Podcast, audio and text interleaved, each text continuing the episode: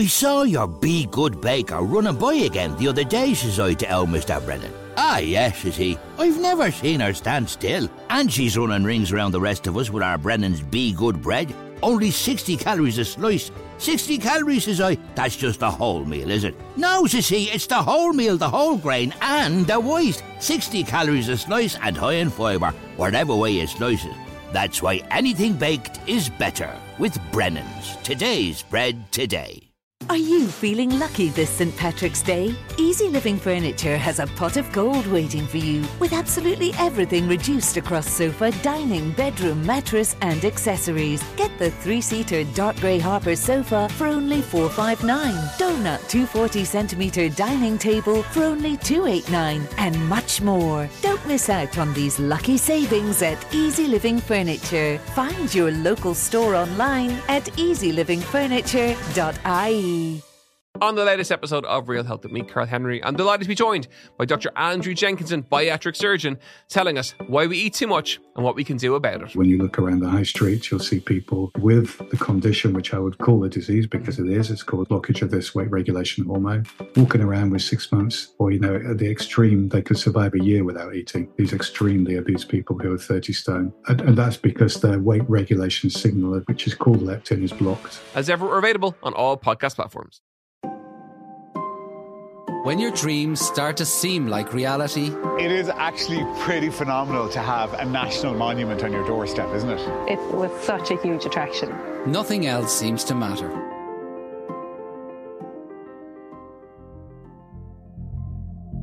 As of now, the house that Dermot Bannon built is without planning permission. He's the king of renovation themed television, but Dermot Bannon is under fire following a major planning permission bungle. Those rules are there for everyone. Everyone is faced with these same delays. It's not an excuse for going around the system and trying to bypass it. The Room to Improve star made headlines this week, but Build First, Ask Later has been a growing phenomenon in Ireland for some time now. Is the system to blame, and where does Housing Minister Darragh O'Brien fit in? Any contacts between RTE and government have to come under scrutiny at this point.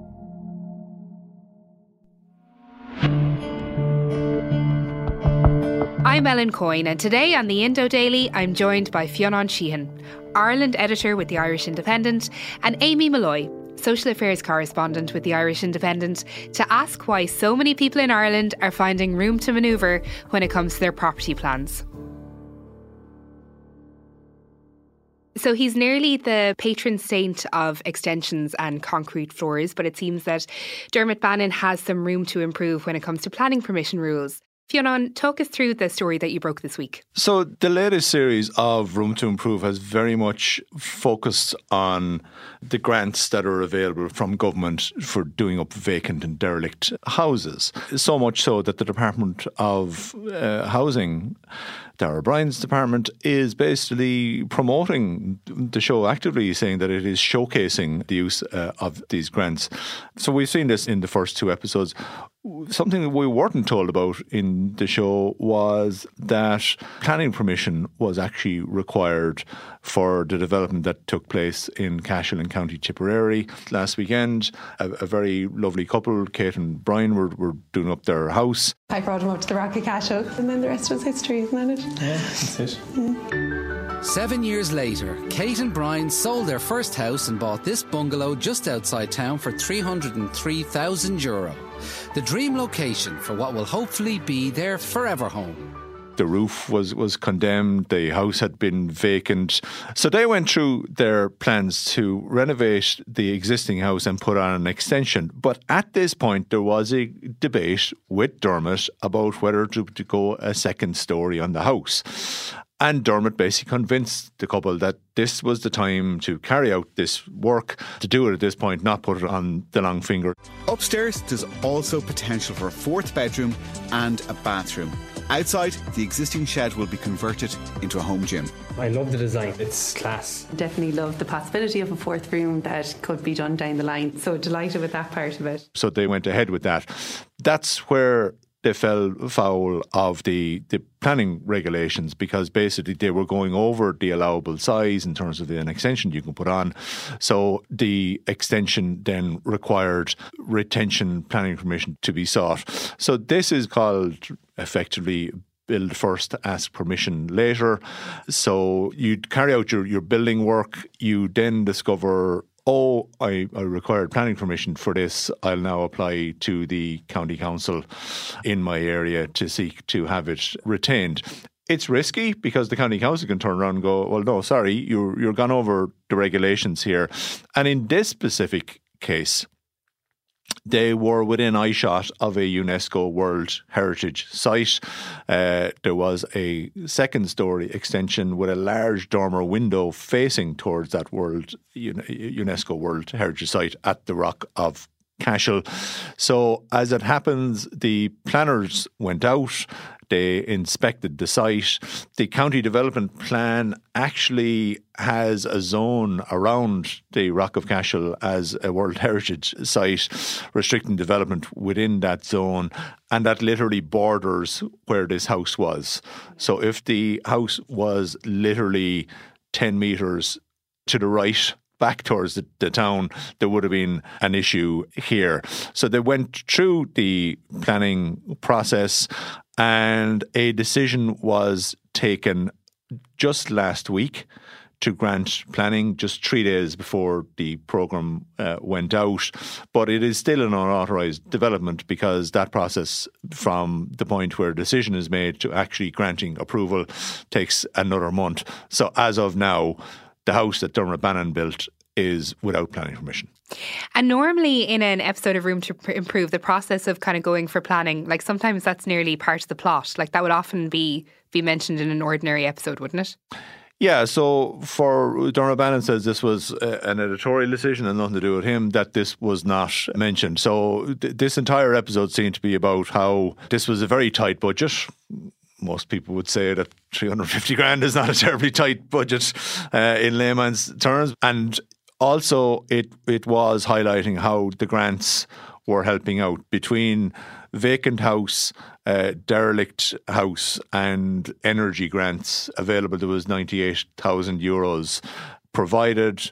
They were applied for and granted. So it all focused on that, but there was no mention at all of the fact that if you want to carry out a development like this, you may fall foul of the planning rules and you may actually end up in a situation like this development did, where it required planning permission. And those grants, should they have been contingent on having planning permission? Yeah, here's the thing. I mean, the, the Department of Housing guidelines on these grants say that it can be contingent uh, upon planning permission being required because this is state money and you know be embarrassing for the state to be funding a development that ultimately did not receive planning permission or did not receive retention permission and therefore was illegal. Dermot Bannon says the grants applied to the existing house that was being renovated and didn't require planning permission and that the extension was the part that required planning permission so therefore the grants were not affected. That's his interpretation. You mentioned there a tight budget is a relative term depending on how much money you have yourself. But you mentioned I think there was three hundred and fifty thousand that went into the actual room to improve development. How much did the house itself cost? Do we know? The house itself was bought in the end of twenty twenty two for about three three hundred and three thousand was the exact figure that that was was spent on it. So this was an old, pretty standard nineteen seventies bungalow bliss era uh, house and over the years there had been uh, additional work carried out on it. Dermot arrived the house was very cold and also he highlighted there was a, a sagging roof.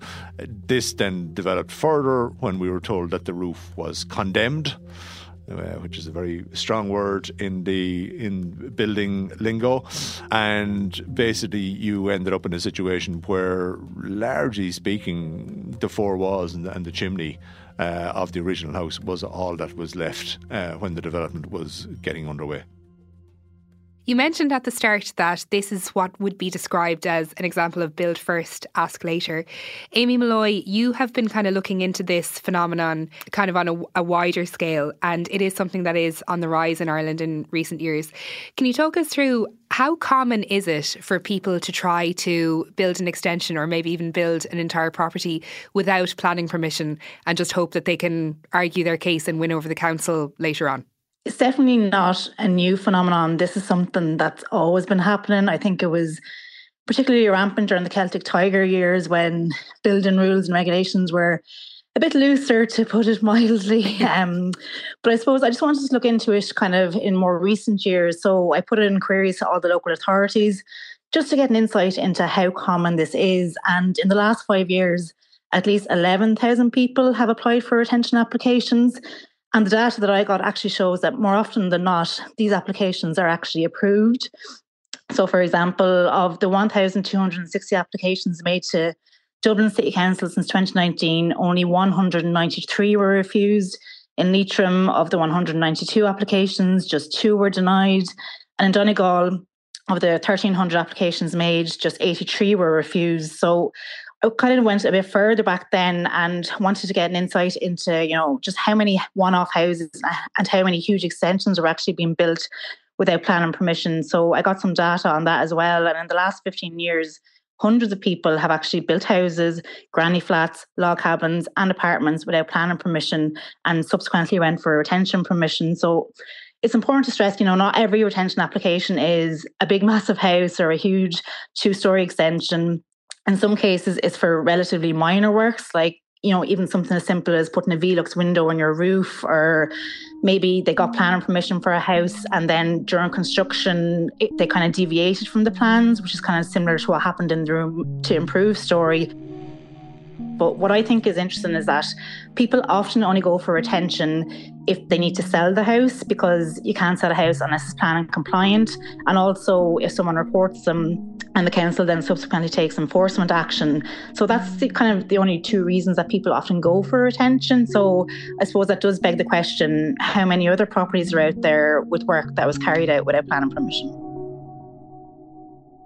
Yeah, so I guess we don't really actually know the true scale of how often this happens. You could be sympathetic to someone who maybe put in a Velux window and didn't think to get planning. But when you're talking about people building entire houses or giant extensions, can you give people the benefit of the doubt, or is it is that just a kind of deliberate attempt to to kind of get the house or the extension that you want and to bother with planning later on? Yeah, I think when it comes to building a big, massive house in, in the middle of a field somewhere, you can't say that that person wasn't aware that they had to have planning permission. But in some cases, it is a bit more, I suppose, intended. And, you know, people do carry out works in the hope that the local authority won't find out they might think, oh, look, we some sound neighbours. They're not going to report us if we build an extension and don't apply for permission, or just, you know, fire up a granny flat in the back of the house there for your teenage daughter who's struggling to save money for a property or whatever.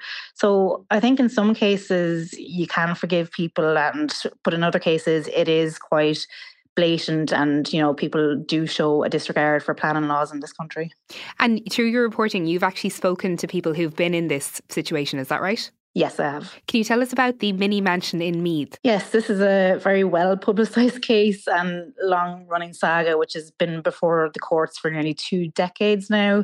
So, this involved a couple who were living in County Meath, Rose and Chris Murray. They'd been living in England for a number of years, decided to come back home. They wanted to start a family, get married, build a house. And I know it's been well publicised at this point, but they built a 588 square metre house without planning permission. On the face of it, you're thinking, what the hell were they thinking? But there is a bit of a backstory to it, I suppose. They had tried for planning on previous sites and they were refused. I think some of the reasons were Meath County Council thought it was going to contribute to urban overspill.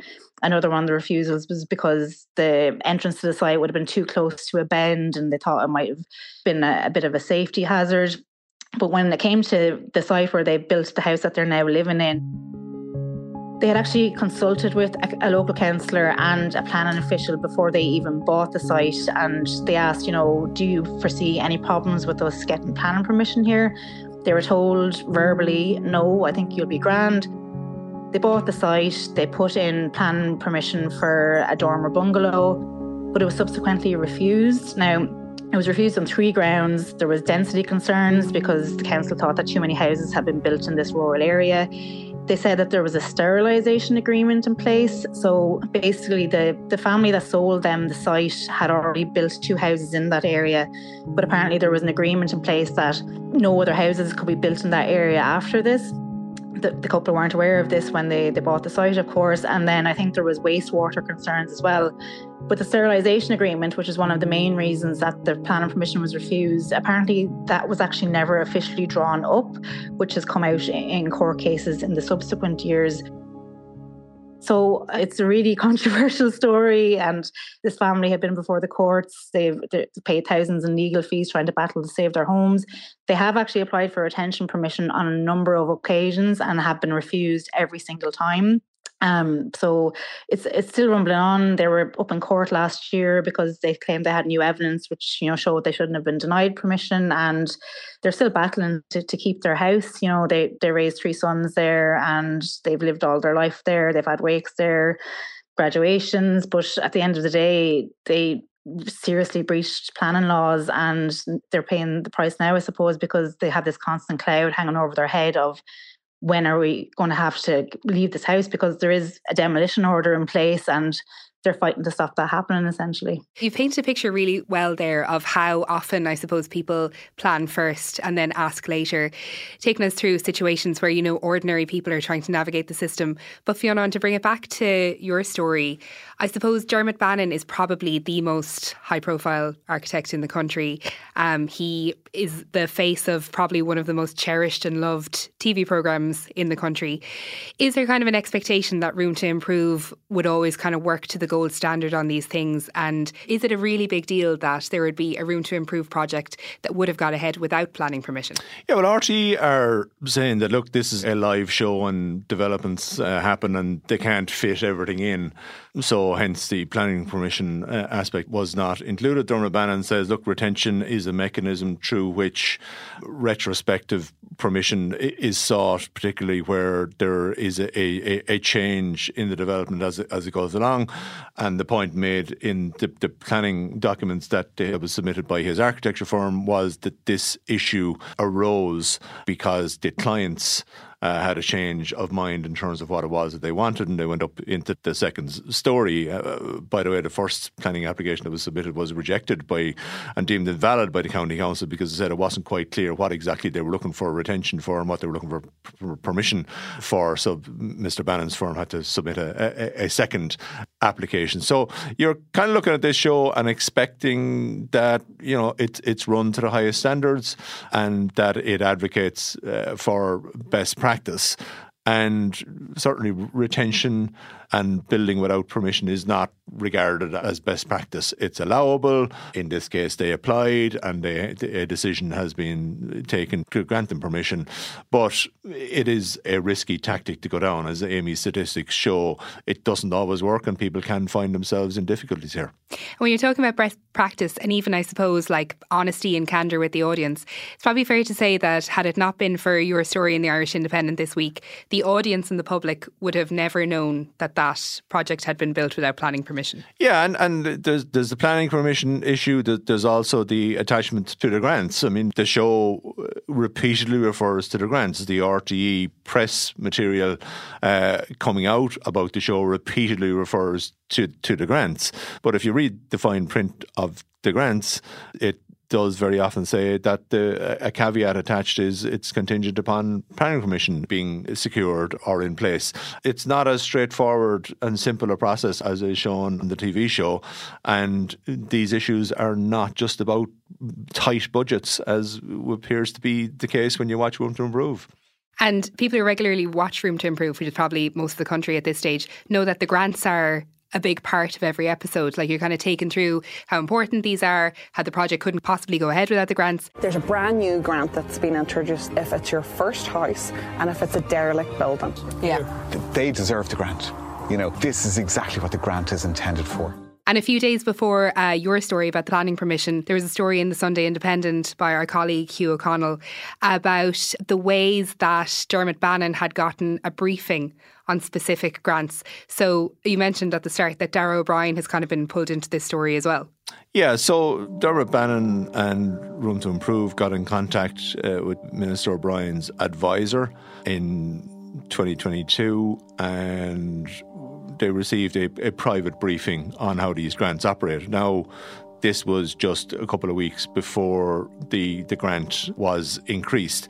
There has been a lot of criticism of the, of the scheme. When it started out, it was seen to be too small a sum to attract people to renovate vacant homes. There's been criticism about the amount of time that it takes to get the money. You have to have the money up front. That did feature prominently uh, in the show the other night. You are paid it back, but you have to pay your bills as, as you go along and then uh, get the money back. So the scheme has been seen to be cumbersome, and it's believed that that's why the take up hasn't been as good as as it should be you now basically have Ireland's number one property show saying that oh these grants are great and that you you can go ahead with, with large scale developments because you have this money on board. But Dermot Bannon is kind of defending himself and saying that the briefing was no big deal and that a show like Room to Improve kind of needs to know what it's talking about. Is that yeah, gonna... they, are saying that they want to know uh, all the full information, that they received uh, no special treatment, then that Room to Improve needs to be informed in order to inform the viewers. But it would appear that planning permission doesn't feature in that argument, though. And obviously, Fionn, we're all aware that RTE had a really terrible year in the headlines last year. They can't be too thrilled that 2024 has started with one of their best, most loved shows making headlines as well. This is, again, about transparency within RTE. You obviously have a very influential platform by going out on the, the national broadcaster. The viewership figures for Room to Improve so far have been about 600,000 and 500,000. That's a, a, a significant portion. You get a lot of people talking about things.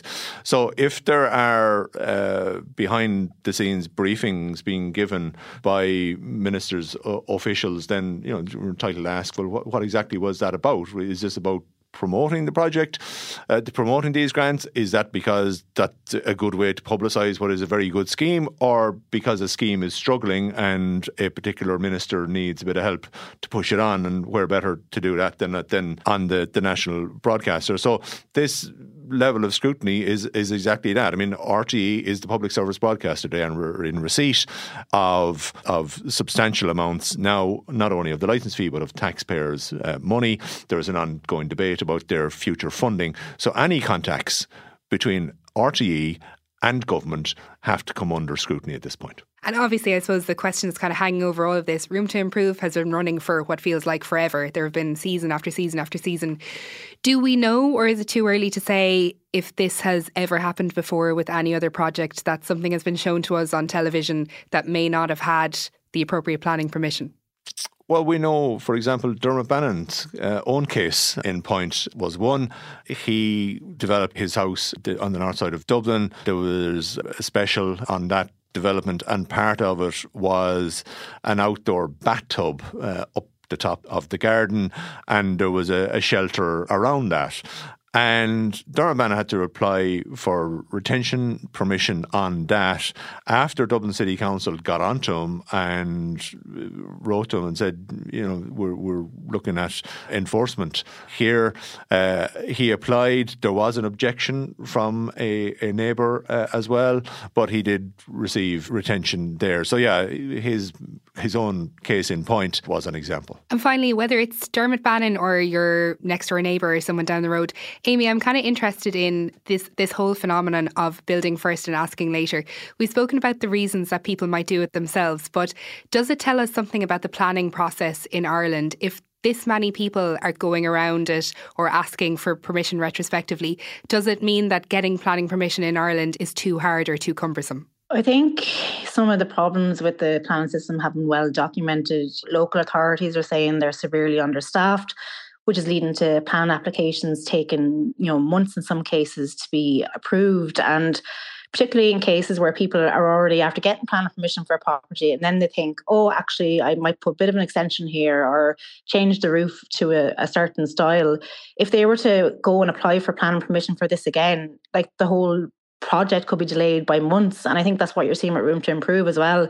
If they had waited, you know, it might jeopardize the episode going out or something like that. So, but like, I don't think that's an excuse either. Like, those rules are there for everyone. Everyone is faced with these same delays. Like, it's not an excuse for going around the system and trying to bypass it. There needs to be a bit of consistency in this. And I, I don't think we're seeing that across some of the local authorities, really.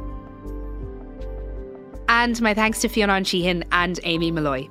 I'm Ellen Coyne, and today's episode of the Indo Daily was produced by Ian Doyle, researched by Dave Hanratty, with sound by Gavin Hennessy.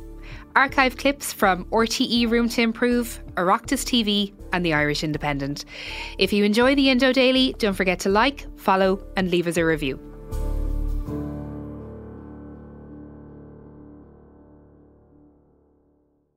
I saw your Be Good Baker running by again the other day, says I to old Mr. Brennan. Ah, yes, says he. I've never seen her stand still. And she's running rings around the rest of us with our Brennan's Be Good bread. Only 60 calories a slice. 60 calories, says I. That's just the whole meal, is it? No, says he, it's the whole meal, the whole grain, and the waste. 60 calories a slice and high in fibre, whatever way you slice it.